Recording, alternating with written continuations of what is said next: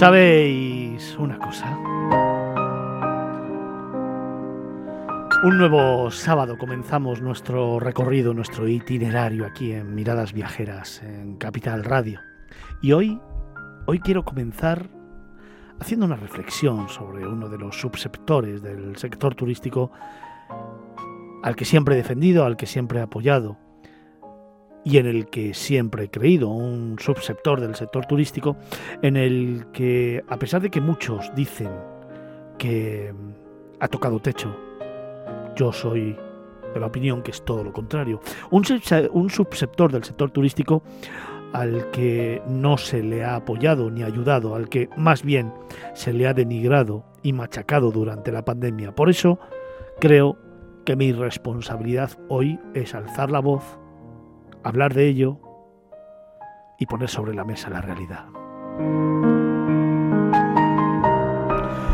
Os hablo de un subsector que tras la Semana Santa, los puentes y este mes de mayo frenético en el que los precios han subido una barbaridad, no solamente en la cesta de la compra, sino en el sector turístico, lo que hace que las voces más eh, halagüeñas digan que estamos recuperando el sector y que realmente las cifras de cara a este verano, como yo ya he anunciado, van a ser espectaculares, que lo van a ser, ojo, que lo van a ser, digo que a pesar de toda esta gente, parece que se nos olvida que ha habido algunos sectores, subsectores, que les cuesta más arrancar. Uno de ellos, por ejemplo, es el de las agencias de viaje, al que ya nos hemos referido en alguna ocasión aquí, que por lo tanto no voy a ahondar más.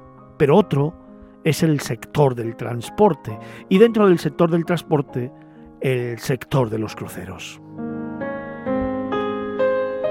Fíjate, te voy a dar unas cifras. A nivel mundial, el sector de los cruceros mueve 7,5 millones de pasajeros factura 150 mil millones de dólares y da empleo a empleo directo, ojo, a un millón de personas.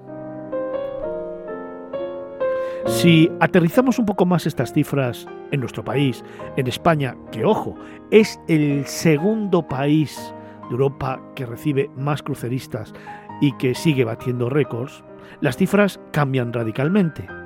El sector de los cruceros en nuestro país, en España, da empleo directo a 50.000 personas. Mueve 6.000 millones de euros. Y está relacionado directamente con 550.000 pasajeros.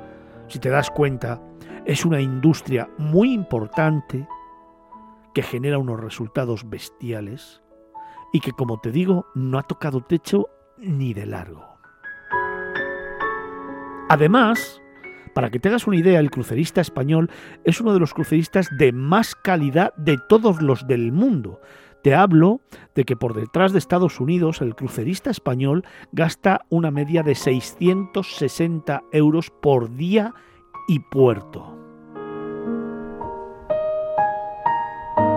Así que metiendo todos estos datos en una coctelera te darás cuenta que el sector de los cruceros es uno de los sectores más fuertes, que gozaba de mejor salud en el año 2019 y que tenía una progresión espectacular año tras año hasta que llegó la pandemia y se decidió que los barcos eran máquinas de matar. Sí, sí, máquinas donde la muerte estaba presente. Y eso la culpa, ¿sabes de quién ha sido? Uno de las autoridades y dos de los medios de comunicación, que nos cebamos en cuanto tuvimos al primer crucero totalmente estacionado en un puerto con lo que estaba pasando en estas naves y en este medio de transporte. Es verdad que este sector se ha enfrentado a una estrategia de comunicación absolutamente deficiente que no supo afrontar esa mala prensa que tuvo, porque si te das cuenta al mismo tiempo, los trenes, los aviones, seguían viajando y seguían llenos. ¿Por qué? Porque hablaban del filtro del aire, porque hablaban de la salud, porque hablaban de la preservación de la salud, mientras que en los cruceros la idea que se hacía era que en un espacio muy pequeño había 3.000 personas que se iban contagiando como chinches, cuando precisamente el sector de los cruceros, uno, es uno de los transportes más seguros del mundo. Dos, ha implementado las técnicas de seguridad más, más fuertes de todo el sector de los transportes en el mundo entero. Y tres, cuando estas naves tienen los mismos sistemas de seguridad que los trenes, que los aviones o que los autobuses, los cuales sí que operaban. Por cierto, los cuales sí que operaban mientras todas las navieras estaban cerradas y además prohibía, se prohibía viajar y que cualquier crucero operara en cualquier mar del mundo. Y esta diferenciación, claro, ¿por qué? ¿Por qué? Pues te voy a dar dos pistas. En primer lugar, las instituciones. Las instituciones no han estado a la altura y no han tenido profesionales formados expertos en este sector que entendieran y conocieran en profundidad cuáles eran los mecanismos de seguridad y de salud que los barcos y que las navieras imponen en cada una de sus naves desde el mismo momento que se produce el bautismo y salen a navegar. Y segundo, evidentemente, evidentemente, las propias navieras, que no han sido capaces que no han sido capaces de establecer estrategias, sentarse a la mesa y plantear lo que realmente tenían que haber planteado, que era su forma de viajar, sus sistemas y lo que representaban, al mismo tiempo que lo estaban haciendo los aviones y los trenes. Pero fíjate, te voy a dar otros datos, datos que son muy importantes y que al menos ahora, cuando la pandemia ha pasado, o está pasando, es importante tener encima de la mesa. El 65% de todos los cruceristas del mundo dicen y manifiestan que van a volver a hacer un crucero. Esta cifra se eleva hasta el 69% entre todas aquellas personas que no han hecho jamás un crucero y que desean hacer un crucero. 69% de los encuestados. Te hablo de miles de personas a lo largo de todo el mundo. Pero si además esta encuesta la llevamos a las generaciones venideras, a los millennials o a la generación X, te voy a dar dos datos mucho más importantes. El 85% de todos los millennials encuestados dicen que en los próximos dos años harán un crucero sí o sí. Y el 89% de todos los integrantes de la generación X encuestados dicen que van a hacer un crucero sí o sí en los próximos cinco años.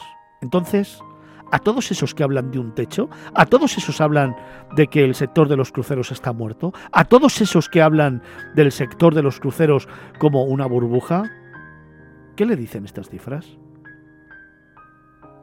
Desgraciadamente, seguimos con lo de siempre, poca formación, poco interés y demasiada palabrería de gente que no tiene ni idea.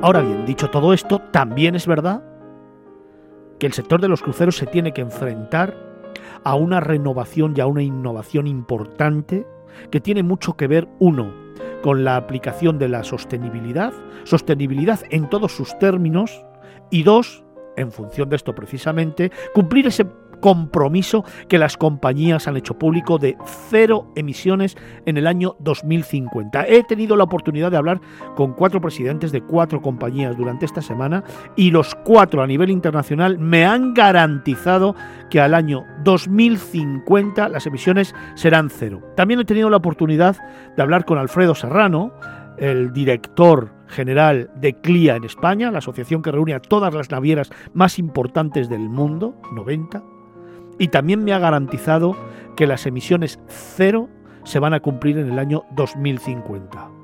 No está mal.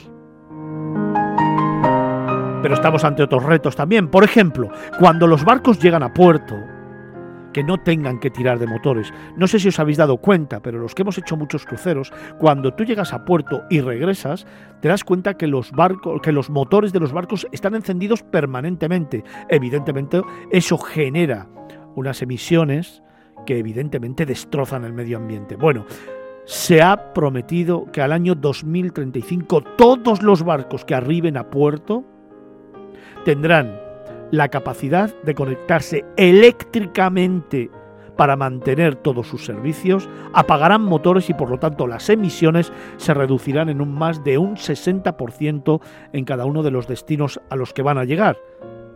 Un gran reto que si se cumple ayudará muchísimo al medio ambiente. También hablamos del reciclaje y de los residuos, de cómo hay que afrontar esta situación y de cómo el respeto al medio ambiente y a los mares de todo el mundo tiene que prevalecer por encima del negocio y por lo tanto las inversiones que se tienen que hacer en las navieras tienen que ir directamente acondicionadas a, uno, seguir trabajando la seguridad y la salud y dos, la sostenibilidad, con esos dos parámetros al margen de seguir potenciando los servicios y llegando a todas las clases sociales y fundamentalmente a las clases venideras, perdón, a las generaciones venideras, ¿sabes una cosa? Con todo eso, el sector de los cruceros seguirá creciendo porque no tiene techo, lo digo bien alto y claro, el sector de los cruceros es seguro y no tiene techo y es una forma de viajar extraordinaria y una forma de en siete días recorrer cinco o seis países, haciendo primero una introspección de cada uno de ellos para luego enamorarte y regresar como un viajero habitual. ¿Te atreves?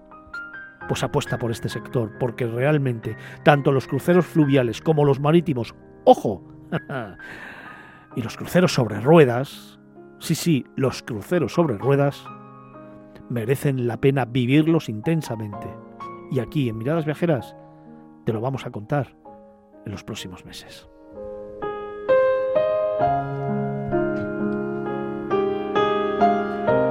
La mirada de Fernando Balmaseda. Miradas Viajeras, Capital Radio.